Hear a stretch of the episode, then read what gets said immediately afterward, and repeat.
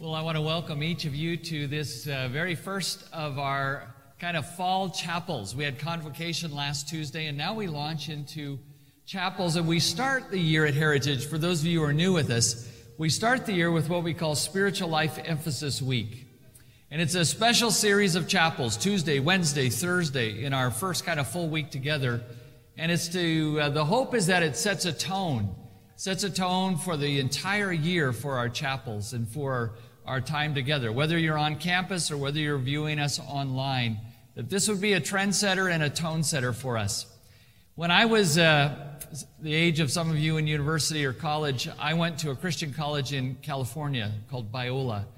And I would say, looking back, that some of my most spiritual, significant decisions were made in chapels.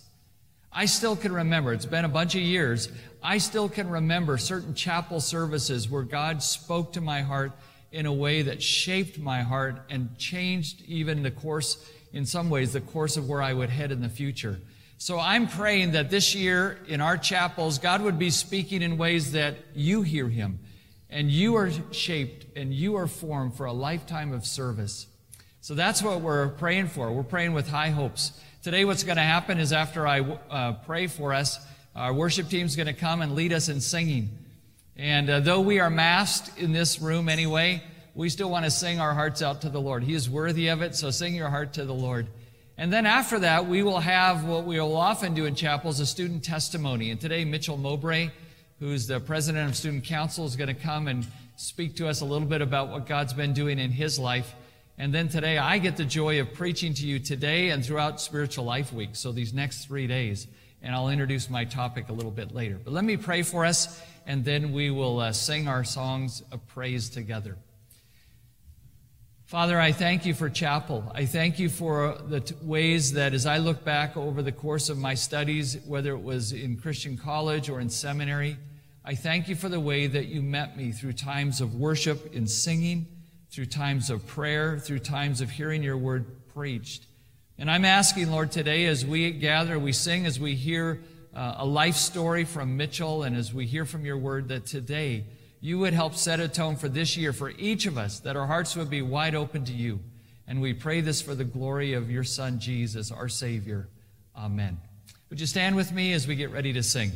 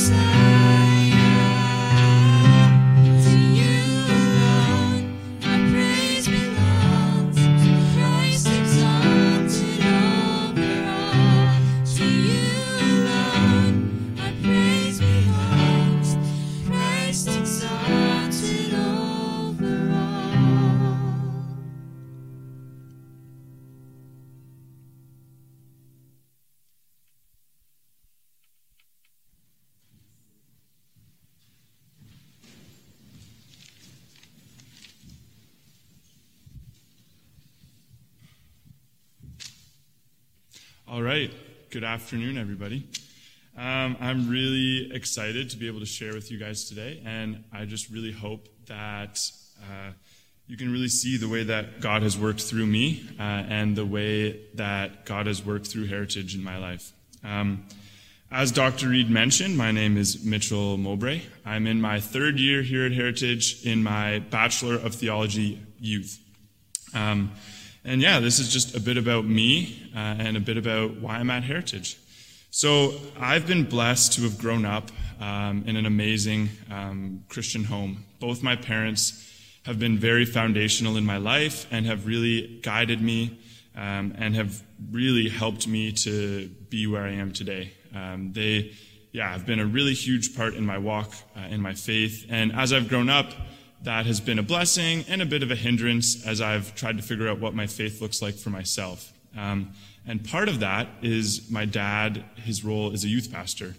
And since I've grown up, I I never really looked at him and was like, I want to be a youth pastor. Um, I, if anything, was like, no, no, no.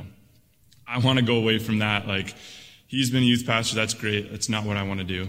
Um, and I had my own big ideas, my own big plans for what I wanted to do. Um, and like usual, my big plans kind of mean nothing. Um, so uh, God had much bigger plans, um, hence the reason I'm standing here and not doing something crazy. Um, yeah, so God's plans uh, were much more important than my own. And that's basically what brought me here. Um, A big part of my testimony is an organization called Coldwater Canada. For a lot of students, you've probably heard me mention it a lot, so sorry if I'm repeating it again. Um, but for those of you who don't know, uh, they lead wilderness uh, trips, mainly canoe trips for youth, and their focus is um, to develop, equip, and empower um, youth to be Jesus-centered leaders. And I started Uh, being involved with them when I was going into grade nine. So it's been like seven-ish years that I've been there during the summers, and through that ministry, but also through the people involved, uh, I've really learned a lot about myself as a leader, um, but also a lot of the ways that God is working in my life. Um, and Coldwater's also really helped me develop this passion for youth. A lot of the youth that we reach out to don't have the best lives. Um, a lot of them are either through C A S, or we're able to sponsor a bunch of youth that aren't able to come. And through those experiences, I'm really able to see that, like, wow, my life is amazing. Um, I've been so blessed with the parents I have. I've been so blessed to meet Christ at such a young age. Um, and so I really started to develop this passion to just share uh, the love of Christ with others. And I really realized that youth, uh, like thirteen, eighteen, even a bit younger, are in such a formidable time of their lives. There's so much shaping. There's so much forming that goes on during those years. And through these summers experiences I had, I really started to realize, like, wow, like, I really want to continue to be involved uh, with youth in this way. I want to be able to help shape them. I want to be a positive and uplifting voice in their life. And that's kind of what started the wheels turning. Um, as getting to Heritage, I there's not really a definite point where I was like, well, I guess I go to Heritage. Honestly, it just kind of happened. An application was filled out, and then I was here. Um, so I I ended up coming here, and it just really speaks to the way that God can work in our lives, really. It's it's not for me to understand. It's not for me to grasp. Um, but obviously, God has a bigger plan. So, yeah, that's that's how I ended up here. Uh, and again, I'm in my third year, so it hasn't been a crazy long time. But in the two and a bit years that I've been here, I've already seen my life transformed in so many ways. Um, in this short time, I've learned a lot about the Bible, about theology, about doctrine, about all these big words, um, and a lot of what they mean and all this stuff. And I just skipped over a lot of that and didn't do it justice. But that isn't necessarily my biggest takeaway. All of that stuff's important. Um, the learning and the intensity of the learning, that is super crucial and so important in my faith and in my life. But that hasn't been the biggest highlight or the biggest takeaway. Through classes, community life, events, sports, um, local outreach, mission chapels, chapels and just everything else, I've learned a lot about myself. I've learned who I am as a follower of Christ, who I am as a child of God, and who I am as a leader. And in each of those areas, I've learned these through a lot of different ways. Um, I've learned how to live in community. Community isn't easy. I've been in quite a few communities before, uh, but there's something about an intense um, and very medium, I guess, sized community. There's something about just being together with people all the time um, that really helps you learn how to get along with people, but also how to lead when you're not in charge, how to be involved in community and be an example in community, um, even if you're not necessarily running the show. Um, I've also learned that, uh, or it's also helped me to better understand my Bible, how to read it, how to study, and how to learn from it. Um, again, all those big um, truths and big theology words that we learn, super important, but they also have super practical sides. And that's really helped me to know how to study my Bible, how to uh, properly read it. Learning the original language is difficult, um, but it's very rewarding. Uh, and through classes, but also through fellowship with um, all you guys, it really helps to just study, to learn um, from my Bible as my source of life. Um, yeah, it also has helped me, and I think this is probably the biggest one, to see the need to love and understand others first. I've learned a lot over the last couple of years. It's pretty easy to judge. It's pretty easy to form opinions very quickly, um, and to cast people out for certain things or to not accept people for other things. And that's just not what we're supposed to do. Uh, Being at Heritage has really taught me that I need to love and I need to seek to understand first. Um, and that's what Christ has done for us. And that's what I need to exemplify and show to the people around me. It's not easy. I fail a lot. Um, but that's probably one of my biggest takeaways, is that I'm just here to love. And I'm here to follow Christ's example in that. So over the next two years and who knows, maybe more. Um, I look forward to continue to learn and grow at Heritage, um, and I'm excited for what's upcoming. Thanks, guys.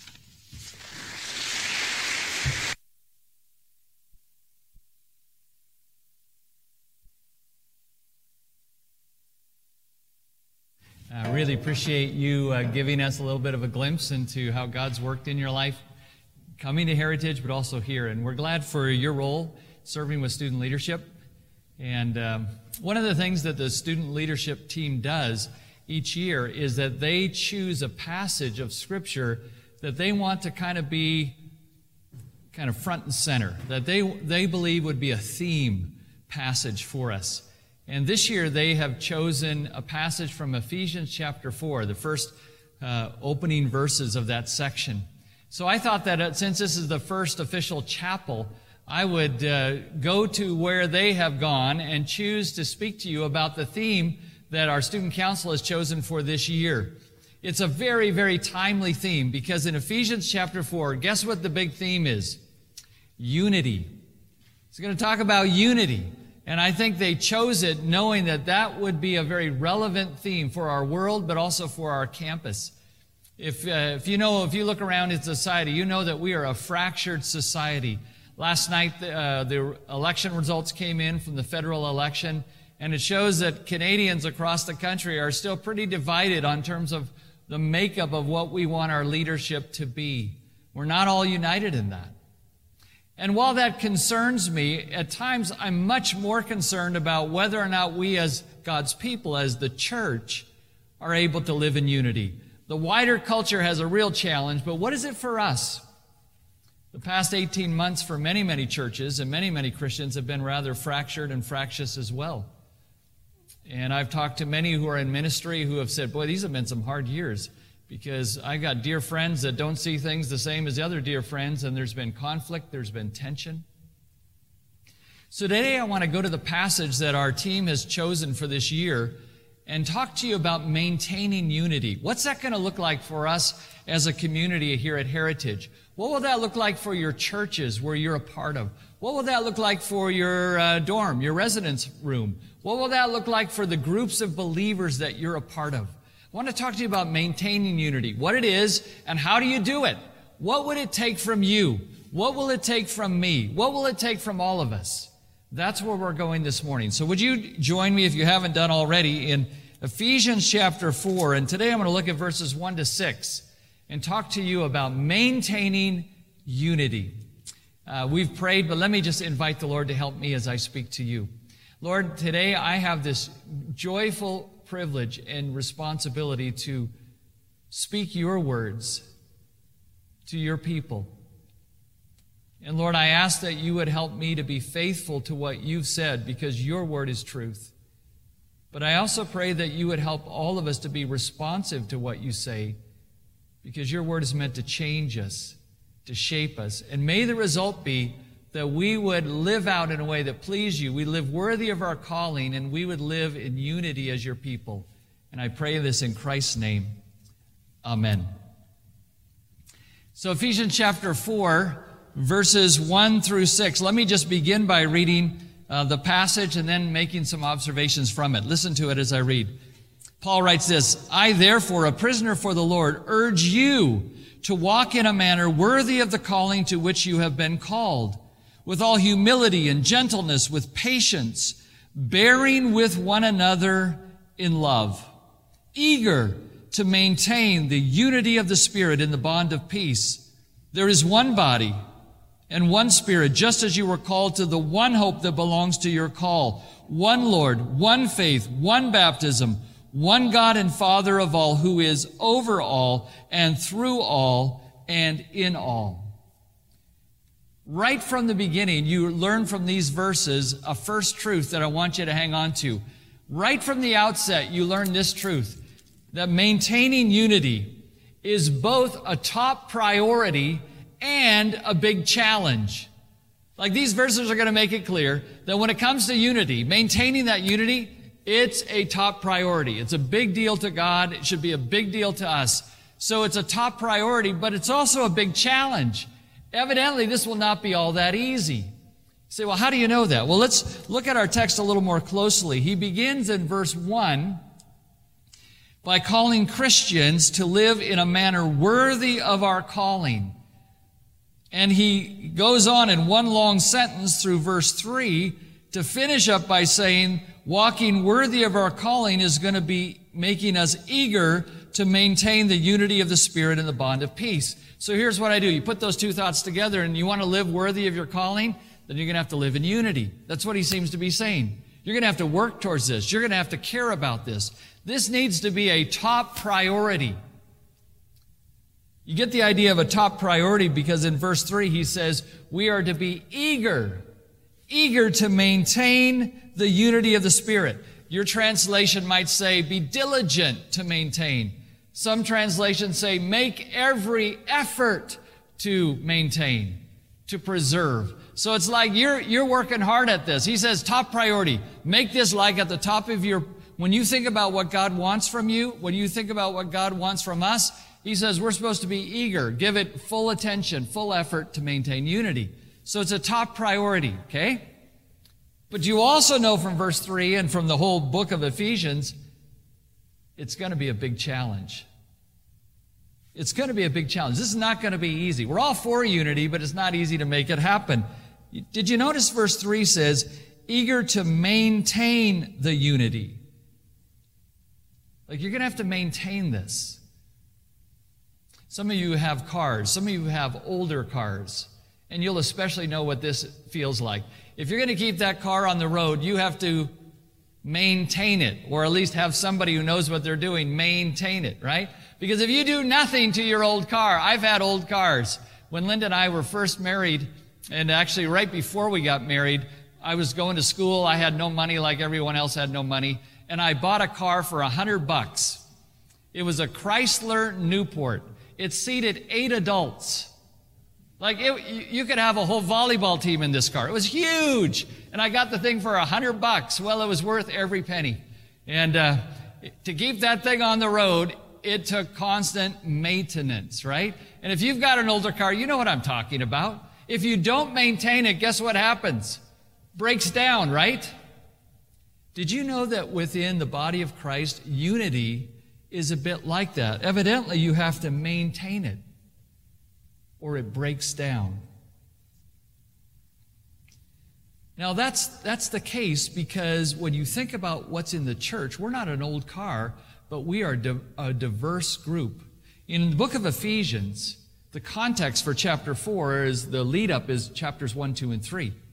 And in those chapters, the Apostle Paul makes this astounding point that God has decided to do something that humanly is impossible. He's bringing people from diverse backgrounds into one group called the church. Chapter two is this powerful thing about how he brings Jews and Gentiles together into the church. Now, if you know a little bit about religious history, if you know about first century Judaism, about the, what was going on in the culture at this time, you know that Jews and Gentiles weren't naturally best friends, right? They weren't like each other, and generally they didn't like each other. In fact, chapter two talks about them being hostile and alienated. So left to themselves, they're going to stay apart, or when they do get together, they're going to fight. And now in the church, God brings them together in one group and says, okay, now you're all part of my family. Now, if that's going to work, if that was going to work in Ephesus, if that's going to work here, you're going to have to work to maintain the unity. Otherwise, it's going to break down. We're a group of people who come from a variety of backgrounds. If we had time to go around and hear every one of your backstory, where you're from, if we heard where you live, what church you go to, what's your family of origin background, maybe where your parents or your grandparents came from, we would find that in this one room, and those who are watching, it would just multiply it. We would find that just in this one small sample size, we are a very diverse group. We have different opinions. We have different values in so many areas. We have different tastes and temperaments. And the Bible says we are called, if we're Christians, into one body, the body of Christ. And now he says, I want you to get along. And to do that, it's going to have to be a top priority, and it's going to be a big challenge. So you say, well, how's this going to happen? How are people like us here at Heritage, how are we going to be able to maintain the unity? Well, our text tells you two things. There's more than two, but our text focuses on two things that if you will do, if I will do, this will be part of the maintenance of keeping unity among us. So I want you to take what I'm about to say very personally, take it from the Lord as you see it in Scripture, but then take it to heart as you see it in your own life. Let me show you two things that are required of any of us if we're going to maintain the unity. The first one comes out of verses one and two and three, and I'd put it this way. Unity is maintained by love. Unity is maintained by love. Mitchell spoke about learning to love here on campus, learning to love. It's not always easy. And if we're going to have a unified campus, if you're going to have a unified church, it's going to have to be maintained by love. In verse two, Paul gives four expressions of love, four ways that love shows up to maintain the unity. Look at them. Look at verse two. He says, I want you to walk in a manner worthy of the calling to which you've been called. And then look what he says, verse two. With all humility. Humility. That means you just don't have an oversized view of your own importance. It means that you're humble enough to know that the world doesn't revolve around you. That other people, in fact, we're to treat others as more honorable and more valuable than ourselves. So we're, we're humble people. Jesus was that way. He was the Lord of all, and he washed feet. So he calls us to be humble, with humility. Second one, look in verse two, with humility and gentleness. He says, if you want to show love in a way that maintains unity, you got to learn to treat people gently. Nobody feels loving when they're treated harshly. Have you ever had somebody rip a strip off you verbally? Did you walk away feeling really loved? Well, no. But did you ever have somebody disagree with you, but do it in a gentle way? You may have still walked away feeling like, oh man, we didn't get in the same place, but man, I was treated well. He says, so with humility, with gentleness. Look at the third thing, with patience. The Greek word there is sometimes translated long-suffering. So it implies that there are going to be people that test your patience, right? That uh, you're going to be quick to go, ah, I've had enough of this. He goes, no, no, no, you got to love, and love's going to look like patience.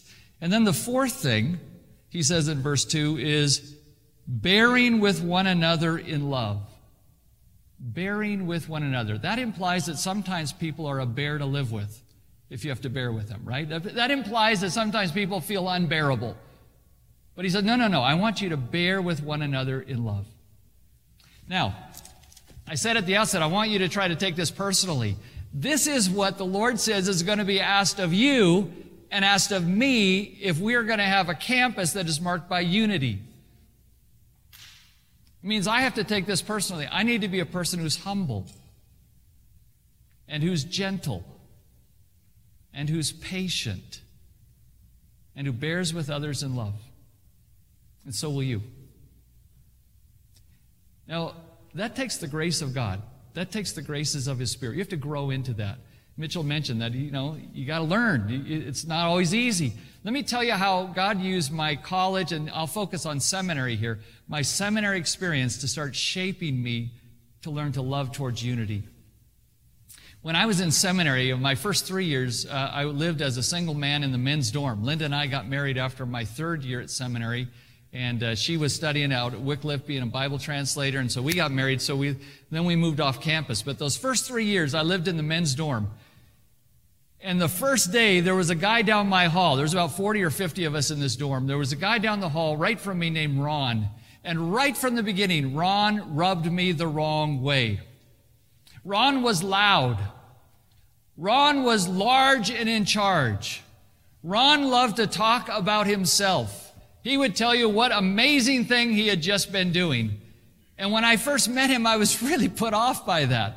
I was just thinking, yikes, this guy has got an ego that is oversized, and I, I just want nothing to do with this guy. But he lived two doors down from me. And worse yet, we got put on the same committee in a missions group. I remember kneeling down by my bed and saying, Lord, you're going to have to help me. I really don't like this guy, Ron, and yet we have to work together. How can this possibly be? And then I began to get to know Ron. And I began to see that behind the bluster, behind kind of his temperament, which was always kind of sucking the oxygen out of the room, always kind of large and inter- behind all of that, there was a guy who at times was very insecure, and there was a guy who actually had a very warm and loyal heart. And over the next couple of years, Ron and I not only became friends, we became good friends. And we've stayed lifelong friends. And that happened because God had to change me. You see, when I first met Ron, I wasn't too humble. I saw him as kind of like a problem case. I wasn't all that gentle. I just kind of dodged him. I wasn't patient. I thought, I've had enough of this guy. I didn't want to bear with him, but God put me in a scenario where he said, Rick, I've got to work on you. This is not about Ron right now. It's about you. Can I say to you, my brothers and sisters, I have every suspicion that God will do that for you this year. I have every suspicion that he will orchestrate your life so that you get to practice Ephesians four two. He will put people into your life, maybe in your residence hall, maybe in your class, maybe in your church. He's going to put people in your life that are going to say, I need your humility, I need your gentleness, I need your patience, I need your bearing with one another in love. I have a hunch that that's part of God's curriculum for every single one of us here today. And the reason it's important is because if you want to maintain unity, it's going to take love. So you say, okay, so if we want unity, all we have to do is love each other, right? We just need to love. Make Heritage a love fest, and we're all good. And I'd say, well, well, not so fast. There's actually a second thing you need if you want to have unity among God's people. The second thing comes out in verses four, five, and six. And the second thing we're going to find in verses four, five, and six is that unity is not only maintained by love, catch this, unity is maintained by truth. It's maintained by truth. Unity is maintained by love, yes, yes, yes, but that's not the whole picture. Unity is maintained by truth. And in verses four, five, and six, the Apostle Paul hammers home seven truths that are foundational to the Christian faith. He's saying, we unite around these truths. Let me read them for you again. Verse four, there is one body and one spirit, just as you were called to one hope that belongs to your call, one Lord, one faith, one baptism, one God and Father of all, who is over all and in all and through all. In other words, Paul just starts talking about love, and then he goes, hey, wait a second, but don't think that doesn't mean we don't care about truth. We do. We unite around truth. Now, that's really important for you and I to hear, because you and I live in a culture that says if you want to be united to people, what you need to do is park your doctrine at the door, park your beliefs at the door, and just say it's all good. Whatever you believe is what you believe, and it doesn't matter as long as we love each other. And the Bible comes in and says, well, there you can have a superficial kind of unity if you do that, but you won't have deep unity. If you want to have deep level unity, you're going to have to be united around some things you both say, I believe that. I believe that with all my heart. So Paul says it's going to take truth. And he gives you seven things that are like core foundational truths for the Christian faith. Look at them with me. There's one body. He's talking about one body, the body of Christ, the church. Chapter two, he's just laid that out. The church is made up of Jews and Gentiles, of people from all over. There's only one body. There are local expressions in your local church, but we're part of this global family, this global body of Christ. Christ is the head, we are his body. Second thing he says in verse four, there's one Spirit. He's just said in chapter two, the end of verse two, verse twenty-two, in him you are being built together into a dwelling place for God by the Spirit. The Spirit is the one who brings us together. So there's one Holy Spirit. The next thing he says there in verse four is there's one hope. One hope to your calling. I think he's talking about the eternal inheritance that we look forward to. Today I called a woman who has been a friend of Heritage for a long time, and after sixty years, she had to say goodbye to her husband, who passed away at the end of August. And I called her, and we shared a few tears over the calling. Can you imagine being married to... She said, I knew him seven years before we were married. Then we were married for sixty years. sixty-seven years of her life has been linked to one man, and now he's gone. There is, I said to her, I said, you know, you have a wound in your heart that won't be healed until heaven. She said, that's right. And I said, but isn't it glad, we, isn't it good we have this hope? And she's hanging on. She said, my husband, Ted, he knew the Lord. He, he's with the Lord. And one day soon, I'm going to re, be reunited with him. See, we have this hope, this blessed hope. This life is not all we get, brothers and sisters. There is an eternity ahead. And you've been called to have this hope, to hang on to it. My wife Linda is speaking recently, or will be speaking on how this hope is an anchor. It keeps you tethered when life is stormy. You got this one hope. He says, we believe that. Next thing he says in verse five, he says there's one Lord, one Lord Jesus Christ. And then he says there's one faith. It could mean there's one faith in that there's one, there's one body of truth that we hold on to that we call the faith. But he also could mean there's one faith. There's one kind of saving faith. Ephesians two, eight and nine says, for it is by grace you have been saved through what? Through faith. And this is not your own doing. It's the gift of God, not the result of works, so no one should boast. In other words, he's saying there's this one faith. God put in your heart the ability to believe in Jesus. You heard about the fact that he died for your sins. He rose from the grave. And at some point in your life, I trust you said to him, I'm in. I believe this. And you put your faith in Christ. And he said, that's true for every Christian. Every person around the world who's a Christian has had that moment where they put their faith in Jesus. We're united with that. So once there's one Lord, one faith. Then there's one baptism, verse five. Probably speaking about the baptism of the Spirit that happens when you become a Christian. First Corinthians twelve, thirteen says you are baptized into one body. You're placed into one body. And your water baptism is an expression of that. Finally, verse six, there's one God and Father of all, who's over all, through all, and in all. So he completes the Trinity, Spirit, Lord Jesus Christ, and Father. Now, these are the things, my brothers and sisters, that unite us. There are many secondary truths that we can be different on. If you went around here, we would say, there are some things that maybe about Scripture that we see a little differently. For you, it might be your view of spiritual gifts might be different than the person sitting next to you. It could be your understanding of end-time events. You'd say, well, I kind of think it's going to roll out this way based on what I read in the Bible. It could be your views on how you should respond to government when it comes to regulations like masks and vaccines. It could be different among us. But what Paul is saying is, below all of that, there is this foundation of things that we all go, I'm in on that. There are core bedrock truths. And you can't have unity if you don't unite around those core truths. Some of you were up on the off-the-grid retreat this past week. How many of you, how many of you got to go on that? Okay, a bunch of you. I want you to imagine that your group, I don't know, there was twenty or so folks up there. Your group is out in one of the forests, because you were off the grid, right? You were out in the forest. But imagine you were out in this forest. There's no roads. It's just trees everywhere you can see. And you are told as a group, hey, listen, listen, your whole group needs to head to a place. It is due north of here. And that's where you're going to get food. That's where you're going to find shelter. That's where you're going to get help. So your whole group, you got to go due north. So after you hear that, you all look at each other and go, okay, well, let's head out. Well, which way's true north? And somebody goes, well, I kind of think it's that way. And then somebody else goes, no, no, no, no, no. I was looking at the sun. I'm pretty sure it's that way.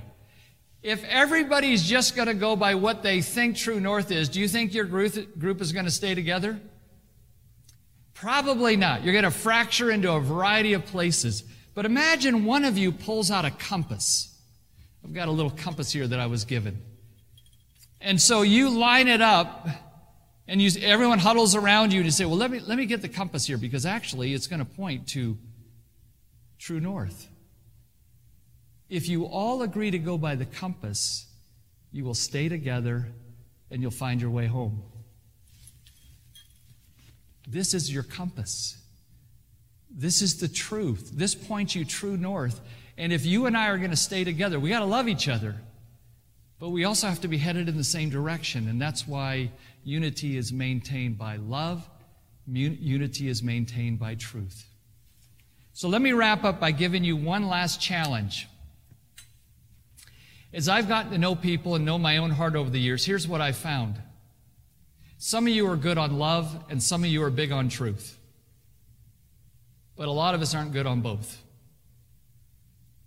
Right? Like some of you here today, you'd say, you know what? I think unity is all about love, and you will be gentle, and you will be kind, and you will be long-suffering. And you'll think, that's what I gotta be. And I say to you, exactly right, but that's not all. Those of you who are really strong on relationships, those of you who are strong on love, you need to be reminded that truth does matter. We're not just gathered together because we all like each other. We're gathered together because we have come to confess Jesus is the Christ, the Son of the living God. He's the Lord of our life. We, there are truths we believe. So those of you who are strong in love, help us out. We need you. We need you to set a tone on campus that is marked by all the things Paul said in verse two, humility and gentleness and patience and bearing with one another. We need that. But my word to you is, don't downgrade doctrine. Don't give up on truth. It's really important. But then let me talk to the other side of you. There's some of you here that are really strong on truth. You can sniff out theological air from a great distance. You delight to sit around and parse fine theological truths and even debate what the Bible says about this or that. Truth matters to you. And what I would say to you is, that's great. We need you. We need you to help us stay tethered to the truth. But my challenge to you is, you know where I'm going with this one. You got to speak the truth in love, as it says in Ephesians four fifteen. See, Bible colleges can breed students that get arrogant and get fighting over things. They love to, there's, there's students that will come around and say, let's arm wrestle about this truth. Let's have a fight. Let's duel it out on this one. And it can become an intramural sport on a campus like ours. And what I'm saying to those of you who really care about truth is, remember this, truth has to be wrapped in love. And the way you talk about truth with others still needs to be marked by gentleness, humility, patience, and bearing with one another. So if we're going to be a campus that's united, we're going to have to guard against relational rifts and doctrinal downgrades. We're going to have to be marked both by love and by truth. And it's my desire that this year God grows us in both. Let me just give you a moment to pray silently and ask yourself this question. Lord, where do I need to grow to help in this area? Are you kind of on the relational side and God's saying, use that, but grow in the area of truth? Are you on the truth side where God is saying, keep that, but don't give up on love? Why don't you talk to Him personally, and then I'll pray for us in just a minute.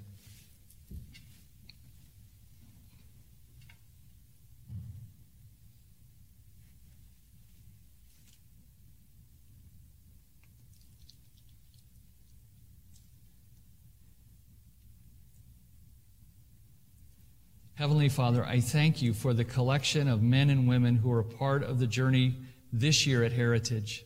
I thank you for each one, because you brought them here for our good and their growth. And Lord, you know the curriculum you have for each one of us.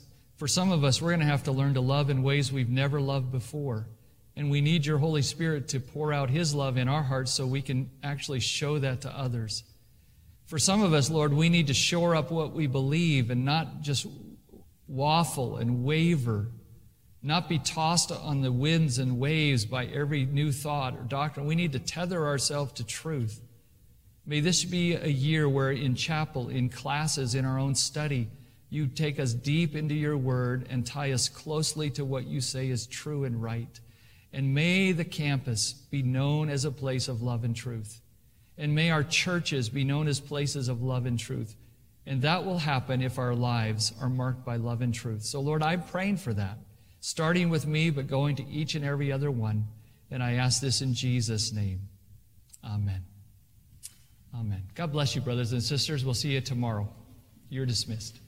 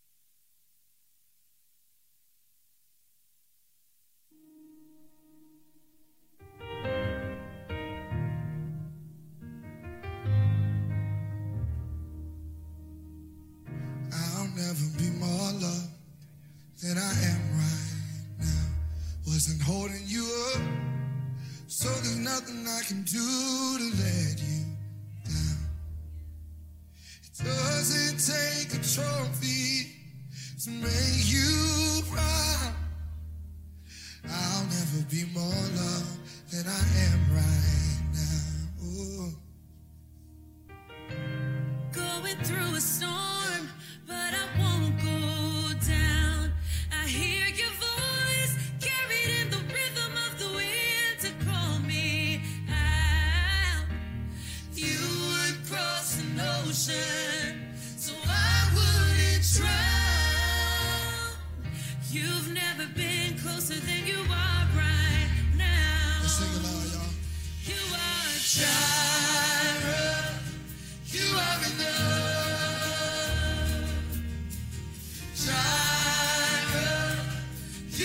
Canada.